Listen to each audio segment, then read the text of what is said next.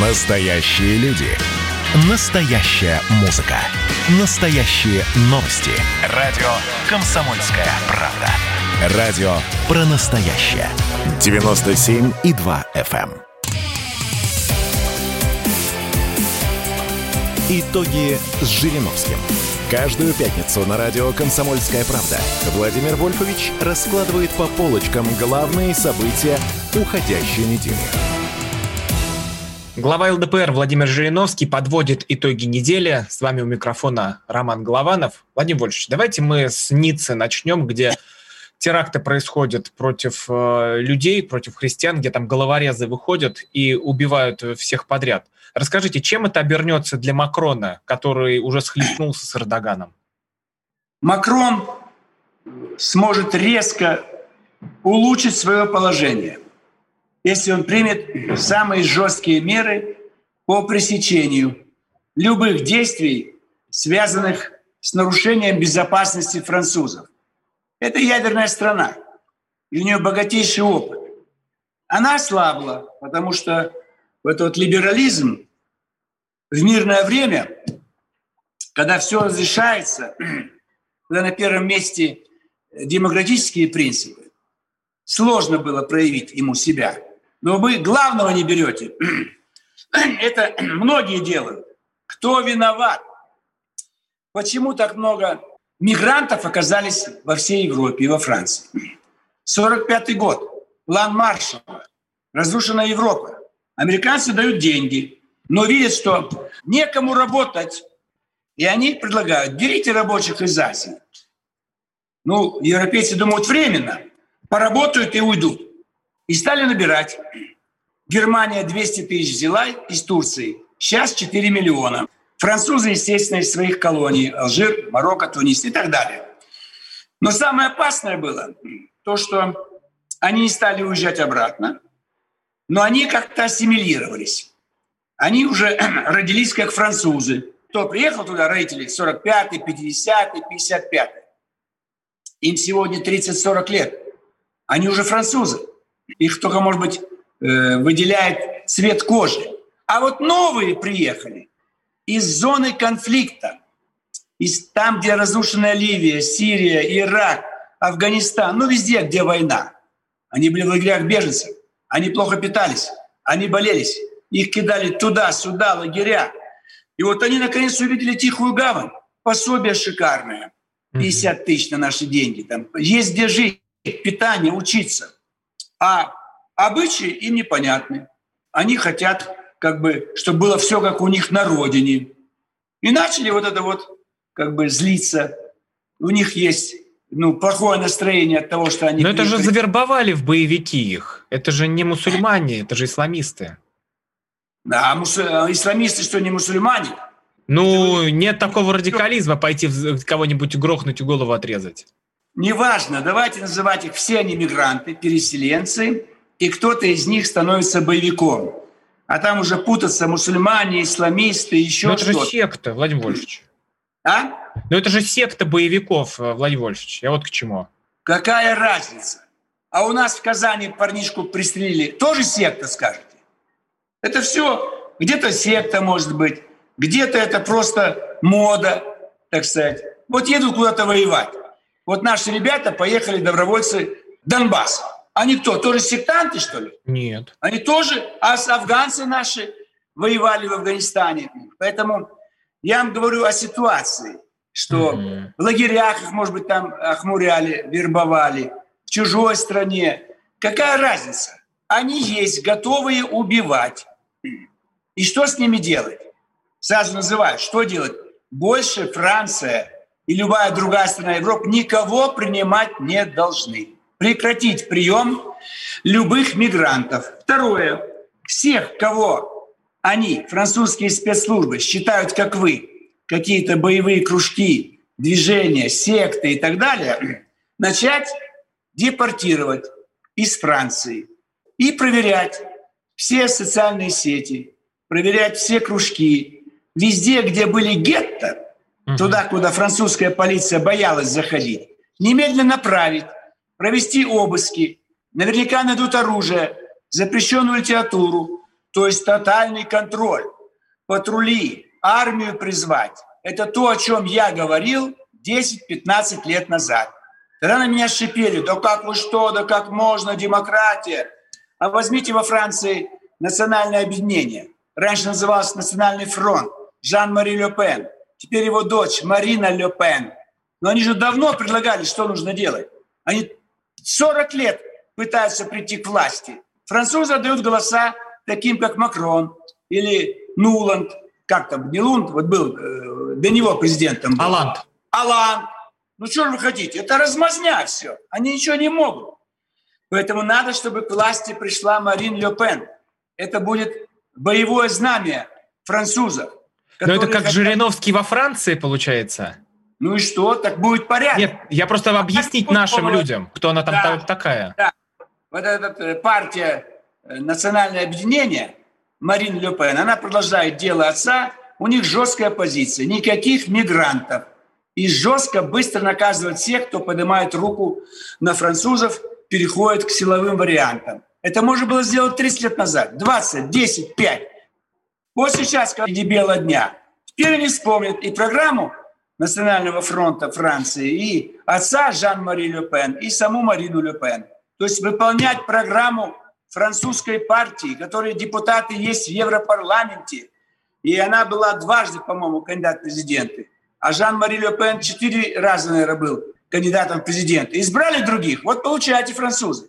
Меня не избрали в 96 году и э, в 93-м. Получили разгром страны. А вот что Все происходит? Смотрите, делают. Владимир Вольфович, а у нас из Чечни да. Рамзан Ахматович Кадыров обращается к Макрону, что ты террорист номер один и разжигаешь все это. Вообще, как к этому нам относиться? Может Кадыров такое говорить или нет?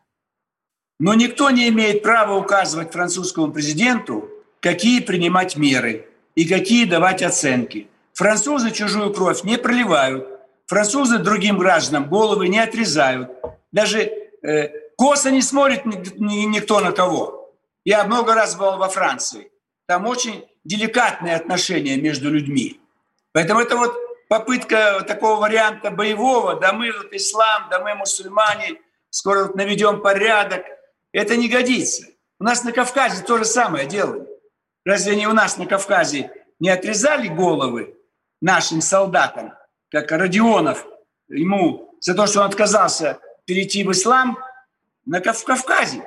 в одном из населенных пунктов отрезали голову. Это что такое вообще? Это же не первый раз уже.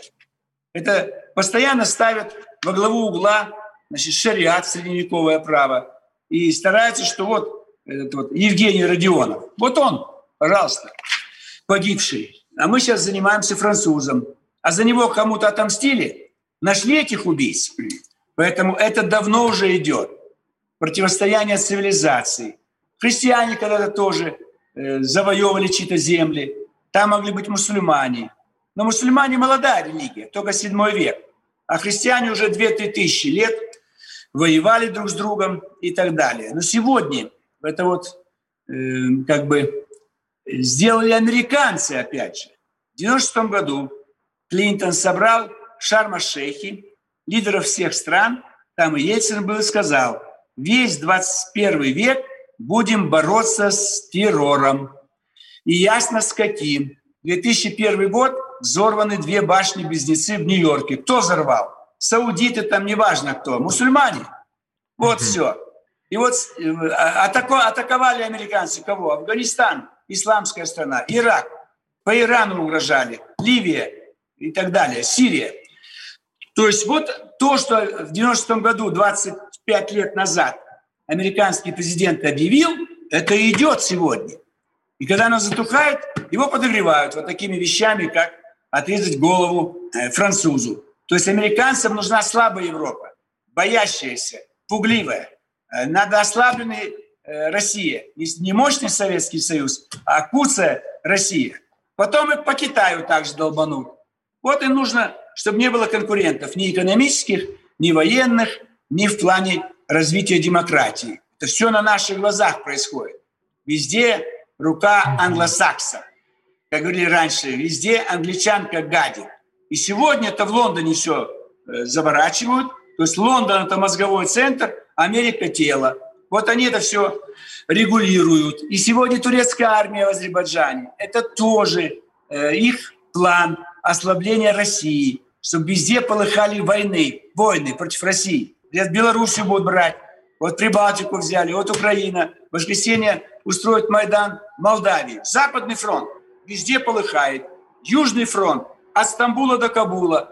Все полыхает, плюс наркотики. И последний фронт будет восточный, против Китая. Синьцзянь-Уйгурский район, где уйгуры, кашгары, дунгани, они против китайцев. Им турки помогут. Вот вам три фронта э, большой войны, которая уже потихонечку идет. И не сегодня, а это уже длится сто лет. Помните, турки взяли Баку? Владимир Владимирович, мы продолжим Пустили. после паузы. Давай. Глава ЛДПР Владимир Жириновский подводит итоги недели. С вами Роман Голованов. Сейчас вернемся. Это было начало. Это действительно история, которая будоражит. Так вся страна обалдела. И Россия родина слонов, она от океана до океана, да. И мы, мы всегда правы, мы никогда не сдаемся. И самое главное, что же будет дальше? Комсомольская правда. Это радио.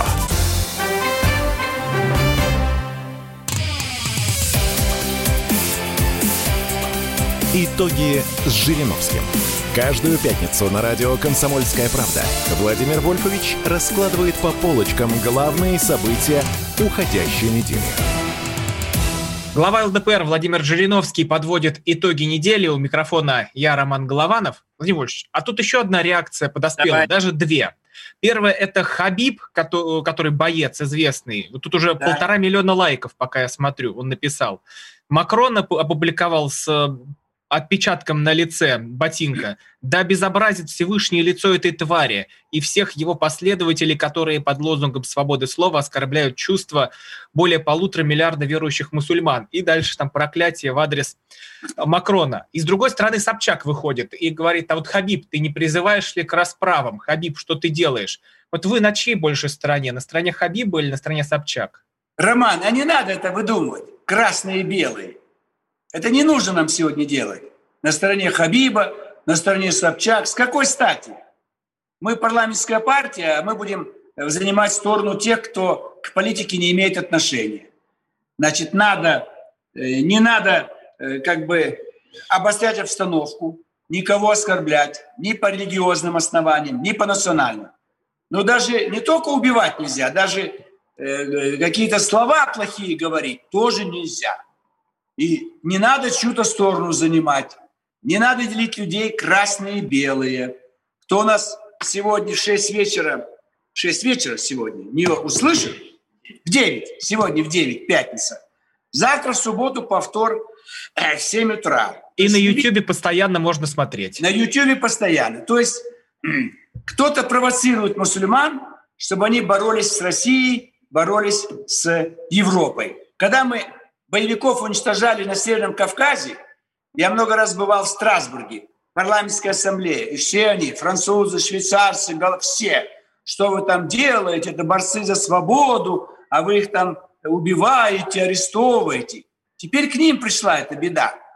И мы не злорадствуем. И я говорил им, что к вам это все придет. Что вы будете делать тогда с этими боевиками? Поэтому не надо брать во главу угла журнал какой-то французский. Шарли Бдо. Да, э, или какой-то там э, повод. Это общее противостояние. Специально провоцируют мусульман против Европы. И Не, а, Мак- а Макрон додумался изображение пророка э, богохульное вывесить на госучреждениях, когда вывели эту обложку? Но он президент своей страны, и Э, значит, э, материалы, связанные с свободой слова, у них заложены в программу учебных заведений Франции. И там есть этот эпизод, когда этот журнал сатирический давал сатиру, изображал как-то не очень хорошо любых, любые исторические персонажи. Они считают, что так они могут делать. Поэтому здесь вывод какой? Не надо ехать и жить в той стране, где такое право и такая мораль, и такие порядки, которые вас чем-то не устраивают. Но не надо с чужим уставом, со своим уставом лезть в чужой монастырь. нельзя наводить порядок на земле. Наполеон наводил, чем кончилось? Гитлер наводил, чем кончилось? Сталин наводил, чем кончилось? Американцы наводили, чем кончилось? Теперь пошел шестой вариант уже, да, Власов? Ты считаешь? Шестой вариант. Теперь нам будут навязывать э, догмы, чтобы кто-то где-то не мог чего-то сказать. Я думаю, что французы будут себя вести так, как они вели. Поэтому всем, кому не нравится Франция, не надо туда ехать. Я жил в Казахстане 18 лет. Мне не понравились какие-то отдельные порядки. Я уехал. Я что, стал Казахстан под себя переделывать? Я в Грузии был офицером. Владимир Вольфович, а у нас-то тоже есть такая угроза. К нам приезжают ребята Таджикистан, Посмотрите, Узбекистан. Роман, я тебе говорил, меня прерываете. Слушайте, не поймет, что я говорил про Грузию сейчас. Вы сразу раз меня прерываете. Дайте я закончу мысль. В Грузии мне что-то не нравилось, я уехал. В Турции мне не нравилось, я уехал.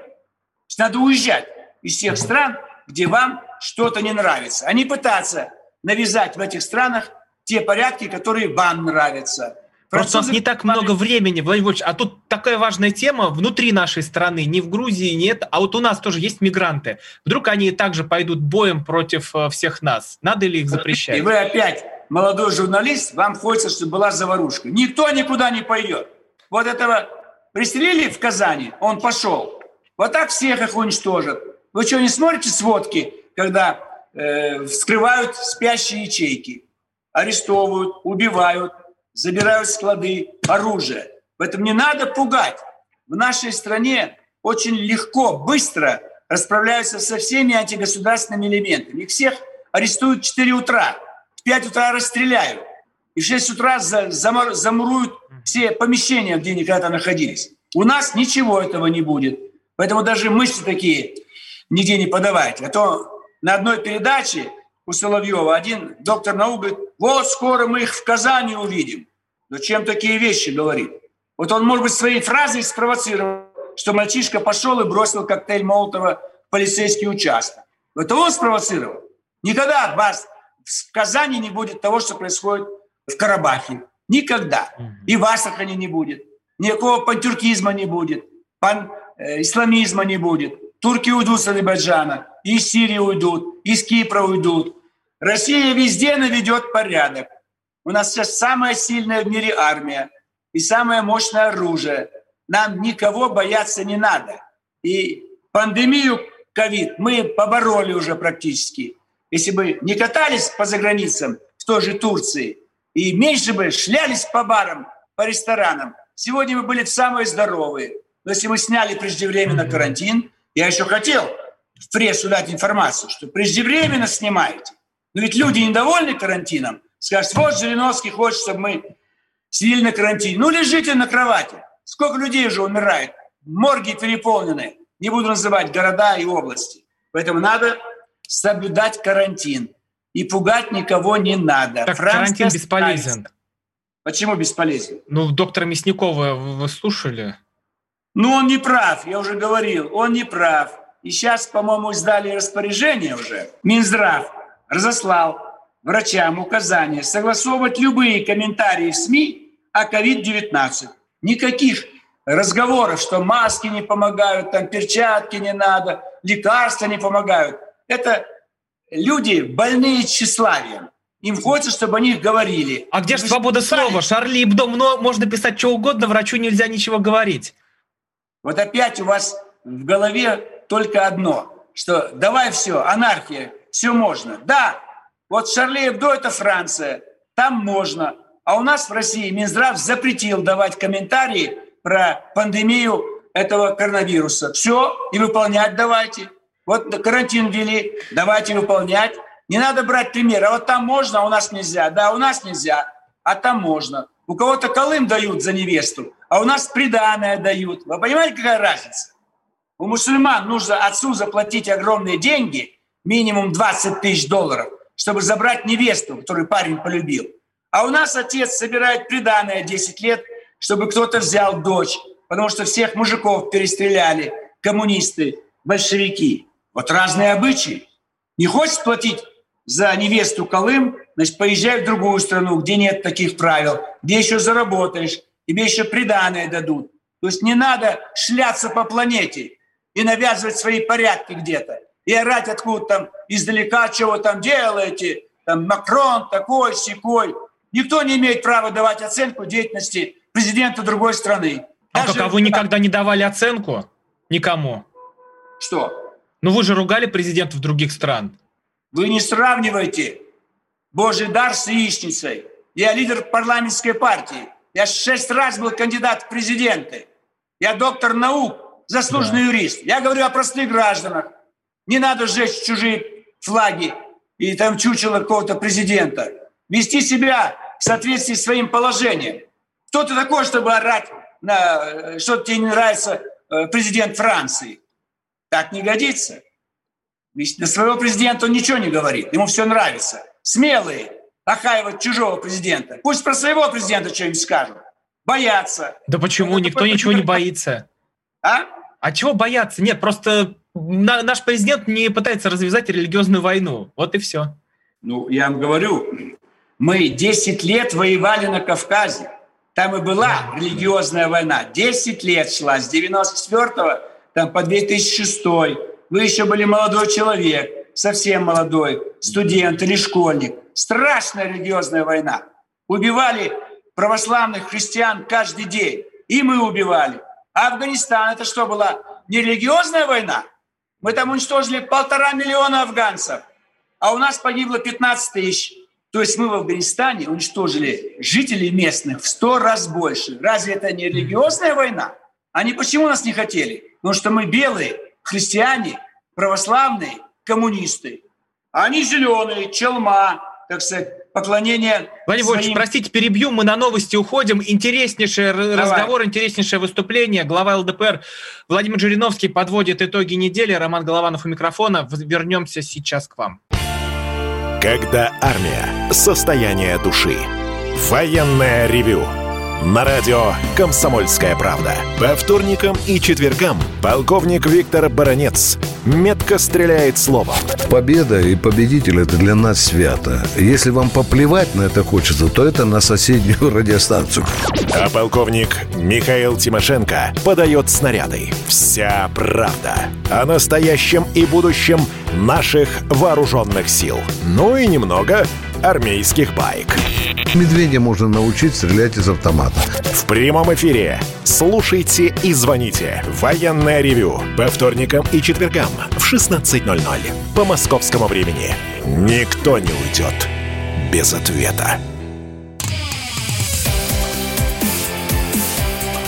Итоги с Жириновским. Каждую пятницу на радио «Комсомольская правда» Владимир Вольфович раскладывает по полочкам главные события уходящей недели. Глава ЛДПР Владимир Жириновский подводит итоги недели. Честный, откровенный разговор. Всех поставим на место. Э, Роман Голованов у микрофона. Владимир Вольфович, у нас под... мы подбираемся к выборам американского президента. Хочу пророчество от вас. На кого ставить? На Трампа или на Байдена? Значит, сомнений быть не должно победит Дональд Трамп. Почему? Потому что кровь, кровь проливается на улицах всех крупнейших городов Америки. Горит вся Америка. Да разве люди захотят оставаться при Байдене, который засыпает на ходу, которого Альцгеймер просто из всех ушей прет? Да, наверное, там же и Паркинсона болезнь. Я также говорил о Хиллари Клинтон. Она в машину садилась, падала в обморок. Это победит Дональд Трамп. Но это никакой не подарок нам. Он ничего хорошего не сделал за 4 года и вперед за 4 года ничего не сделает. Мой прогноз, как у врача. Я говорю, что будет. Будет победа Трампа. И мы молодежь посылаем в эту субботу посольство США, вот завтра, 12.00. И там молодежь Москвы и России гневно все скажет, что она думает об этой э, демократии в США. Это во сколько надо быть в субботу? 12 завтра в субботу посольство США в Москве, Новинский бульвар, Садовое кольцо. Все увидите там. Все, все в масках? Вот оркестр еще заказать туда. Да, то есть вот это вот проблема, понимаете, Роман, что Америка переживает самую большую трагедию в своей жизни. Никогда не было таких выборов. Я же помню, сколько было Никсон, там этот Джеральд Форд, э, Джордж, этот, э, как его, Джонсон, ну все, Джимми Картер. Тихо, спокойненько, дебаты, вот как вы думаете, где, что. Мы все просто наслаждались, смотрели на дебаты двух кандидатов. Но такого, что происходит сегодня, никогда не было. Поэтому это агония страны. Им тяжело. Конечно, пандемия все обостряет. И во Франции, и у нас, и в Беларуси, и Карабах. Люди в загоне, карантин. Всем тяжело. Но Америка показывает нам, что весь потенциал либерализма она исчерпала. Нужен диктатор, диктатор Дональд Трамп, который не только не уйдет в 24 году, идет будет его жена Мелания 4, 8 лет, и потом сын, потом зять. И раньше 2050 года вы эту семью никуда не сдвинете. Поэтому все в его руках. Армия ему подчиняется, Национальная гвардия. Если вместо него или вместо другого кандидата придут такие, как э, Байден, то Америка рухнет. Разве хотят американцы крушения Америки? Даже черные будут голосовать за Дональда Трампа. Они понимают, что белых пока большинство, и им будет тяжело, если в Америке начнется вторая гражданская война. Владимир Поэтому... а ведь могут вбросить, потому что там голосование по почте, время ковида за Байдена. Они читать будут долго. Там ведь во Флориде уже 49 на 50. Чуть-чуть там как бы обходит Байден. Где-то, наоборот, обходит э, Дональд Трамп. А по почте 3-5 дней будут идти еще бюллетени. Хорошо, если бы все пришли 3 ноября. Да за ночь все подсчитали. А если это будут голосовать уже 80 миллионов по почте там, досрочно, а еще два дня, еще суббота, воскресенье, три дня, еще миллионов 10-15, 100 миллионов проголосуют досрочно. Это конверты, это вскрывать, это считать. Это до 10 ноября будет длиться, а то и до 14. Но тем не менее уже в среду вечером, в среду, мы, вернее, в среду, э, да, да, в среду, нет, 4 ноября, День народного единства, и мне армяне подарили вино столетней давности. Вы когда-нибудь пили вино, которому сто лет, Роман? М-м. Никогда не пили. Они коньяк подарили 140 лет. Вы даже в жизни не видели такого коньяка. А в субботу в 12 приду, можно будет попробовать? Не, вы придете 4 ноября на Басманку. Там я буду проводить праздник, День народного единства. Завтра меня не будет. Будет молодежь, депутаты молодые Государственной Думы. А 4 ноября мы отпразднуем победу Трампа, ибо днем в субботу еще ничего не будет завтра известно, это 31 октября. Вот 4 ноября на Басманке я разобью со всеми, кто там будет, эту бутылку прекрасного вина, которому 100 лет.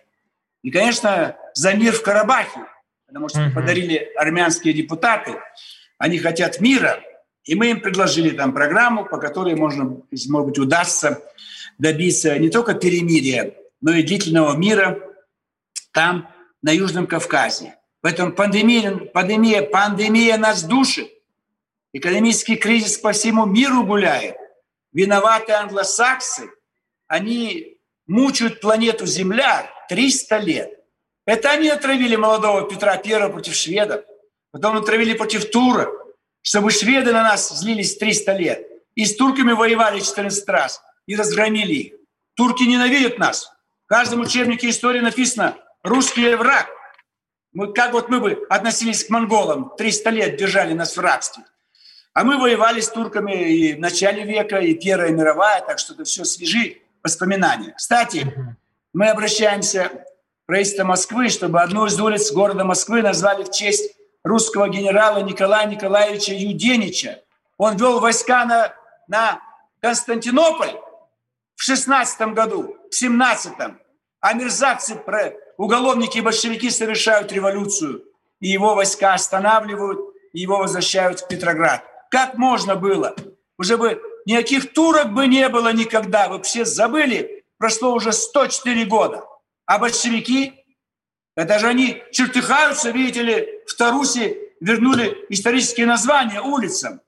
Из Юганов, там такие высказывания у него, что, мол, какие-то, мол, авантюристы, как это можно, как можно, как можно сегодня э, мешать возвращать исторические названия. Вот, вот я Калужская область, город Таруса. Э, это пример надо по всей стране, вернуть дореволюционные названия. Да, да, везде, что были названия первозданные. А все эти революционеры, они виновники. На их руках кровь миллионов и миллионов. Так Зюганову хватает совесть обвинять. И угрозы идут. Администрации, жителям Тарусы угрожают расправой. Мы обязательно направим письмо. Михеев где?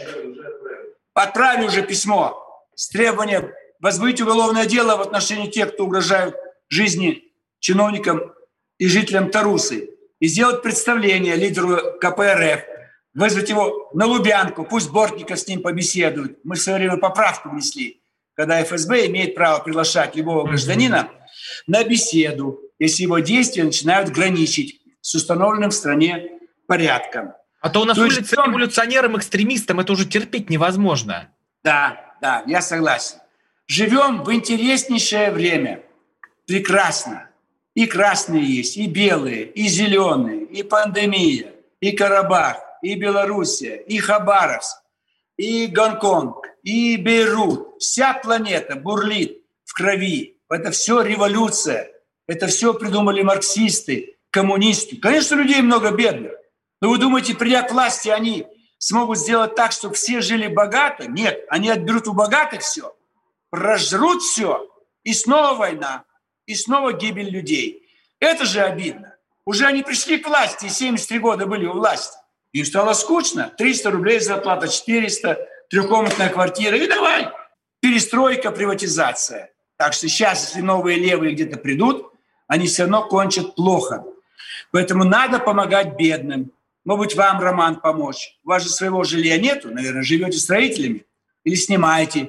А должны вы иметь уже свое. Вам все-таки 30 лет. Мне Хотя это трудно. Лет а сколько? 26. А ну, ну тридцатник скоро будет через 4 года. Квартиры дорого стоят в Москве. Один экономист посчитал, чтобы честно заработать на квартиру в Москве на коммерческих условиях, 80 лет надо. Как он проживет 80 лет? Зачем ему квартира, когда ему там умирать пора?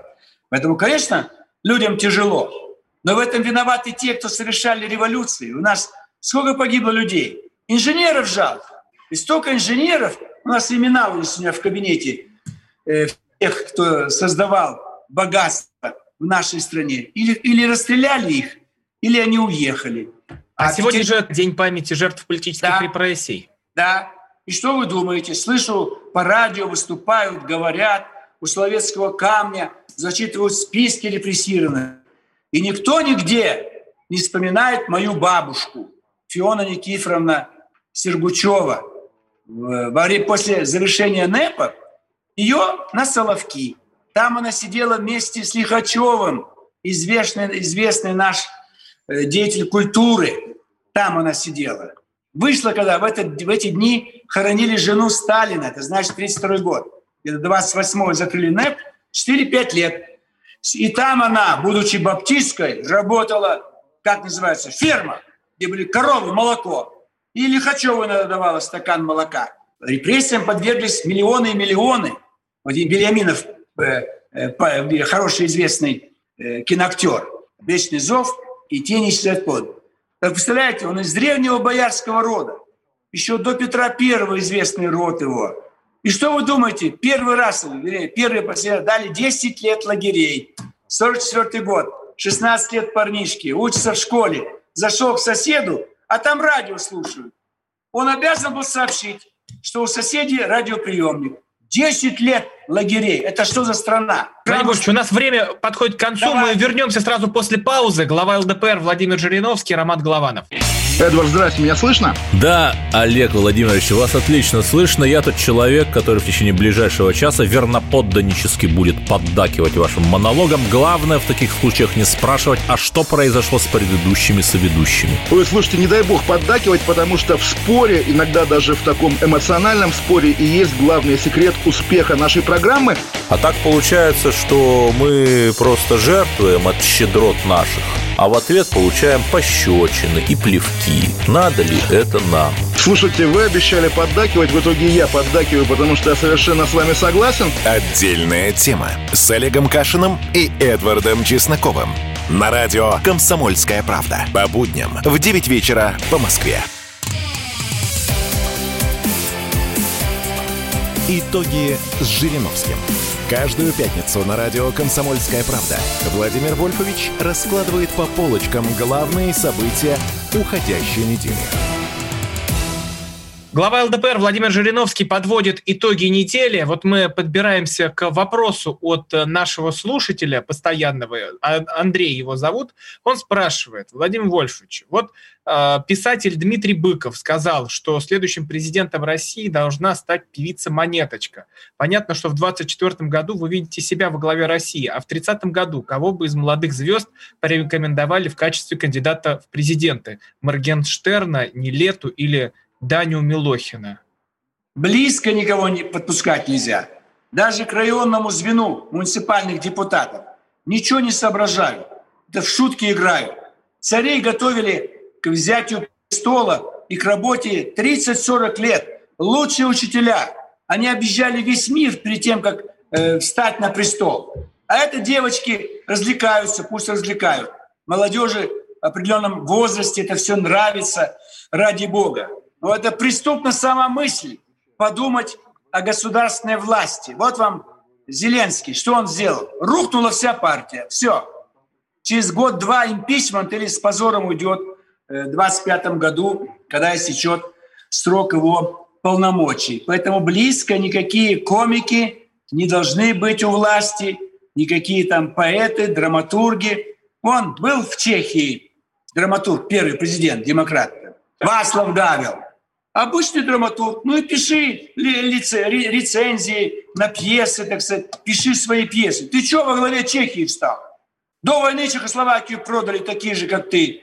В 1939 году мы могли остановить Вторую мировую войну. Мы могли в марте 1938 когда у нас было взятие Чехии, Судетские, Судетскую область они забрали. Это еще 1938 год, ноябрь. Да, 1938 год. Никакой бы Второй мировой войны не было вели бы войска. У чехов была сильная армия, много вооружений. Но размазня эти поляки, французы, и Сталин испугался. Надо было долбануть через Польшу в Прагу и не допустить Гитлера до отрезания Судета, потом и в целом взять всю Чехословакию. Он был слаб, ничего не смог сделать. И на Польшу бы не напал. Но Сталин был малограмотный человек, малограмотный он там жил в горе, я там был, маленький захолустный городишко. Наш Урюпинск и то лучше. Из камеры, из тюрем, из ссылок человек становится министром, а потом главой нашего государства. И 30 лет кровью на руках управляет. Вот это проблемы. Поэтому сегодня Карабах горит, потому что они, большевики, в 20 году взяли Карабах, отдали азербайджанцам. Потому что не было никаких республик была губерния при царе, Ереванская, Бакинская, Елизавета Польская, тоже сегодня. Владимир мы про Карабах сегодня говорили, а вот смотрите, Литва полыхает, и да. как-то это с, с вами связано, резкие да. высказывания. Да, я всегда говорю правду, они виноваты. Э, Литва – это действует Конституция 1938 года. Три города – Каунас, Шауляй, Поневежец. Клайпеда – это русский город, как Калининград – и Паланга – это все Россия. А Вильнюсский край мы забрали у поляков. А теперь он у литовцев. С какой стати? Это Сталин опять все раздавал. Все, все раздают и, они. И там вещание телеканала РТР «Планета» за, да, прекратили. Потому что я выступал где, где-то РТР «Планета» показывала мои выступления, в том числе и э, «Партийное время» ЛДПР на э, канале ВГТРК. Вот они такие чопорные. Я разозлил Ландсбергиса, Витаутас. Сидим в Страсбурге, какой-то общий сход, делегации, а он сидит недалеко от меня. Я ему пишу записку. Витаутас, погуляли? Хватит, пора домой. Он это понял так, что я обещаю восстановить границы СССР. Пожаловался. Вот Жириновский мне тут угрожает, чтобы заберет Литву. Другой раз мероприятие, это чех – что-то там начал э, гоношиться. Я говорю, ты помнишь Прага? Август 68 -го года. Танки вошли в Прагу. Он так сразу присел, побежал жаловаться. Жириновский угрожает снова вторжением танков. Я им напоминаю просто, что они э, по Первой мировой войне и по Второй не получили чужие земли. Это русские балтийские земли, это русская земля, где сегодня Украина, это приднестровские земли, где Сталин же специально назвал Молдавию. Не было никакой Молдавии никогда. Он противовес Румынии. Вот мы освободили русская армия от турок и Румынию, и Балканы, Болгарию. Так они нам закрыли проход проливом. Вот зачем мы их освобождали? Мы 200 тысяч солдат потеряли на Балканах. Мы потеряли огромное имущество. А нам, чтобы армия прошла Константинополю, нами освобожденные Болгария и Румыния закрывают дорогу. И сейчас всем НАТО, Евросоюзе. Вот неумение понимать. Нужна жесткая линия, нужна диктатура во внешней политике, а внутри дать работать тем, кто умеет работать, а не тем, кто умеет воровать и брать или давать э, взятки. Поэтому надо навести порядок. У нас на радио был Михаил Дегтярев недавно, рассказывал, да. что сделал прививку от коронавируса. Да. И вот вопрос, а в партии у вас как диктатуры нет? Вот всех обязали прививки делать или нет? Жестко, жестко поставил перед всеми депутатами. Всем сделай. Весь аппарат. Всем сделай. Сам пробиваю вакцины. В Москве тоже не хватает вакцин. В ноябре будет уже достаточно, в декабре. То есть уже большая часть сделали. Всех предупредил. В аппарате вон на улицу, чтобы духу вашего не было, если не будет прививки. Депутаты на выборы больше не пойдете. Что это за депутаты? Размазня. Там что-то, какая-то аллергия у них. Если ты заболеешь умрешь, что ты не понимаешь, что с твоей аллергией ты заразишься, если не будет прививки. Ты из двух зол должен выбрать меньшее. Меньшее зло – прививка. То есть все, кто не сделают прививку, в выборах участие принимать не будут, и потребуем сдачи мандатов уже сейчас к Новому году. То есть диктатура, порядок. А так люди разболтались, все эти бары. Что это такое? Сейчас только объявили, что ночные заведения закрываются. И открывать не надо было. В 23.00 закрыты все питейные заведения, все магазины. Транспорт работает еще час-полтора. Дома все, спать. В 7 утра подъем, и дальше работайте. Зачем нужно ночью где-то сидеть, пить какую-то гадость? Я на любые мероприятия приглашаю только тех, кто сделал прививку.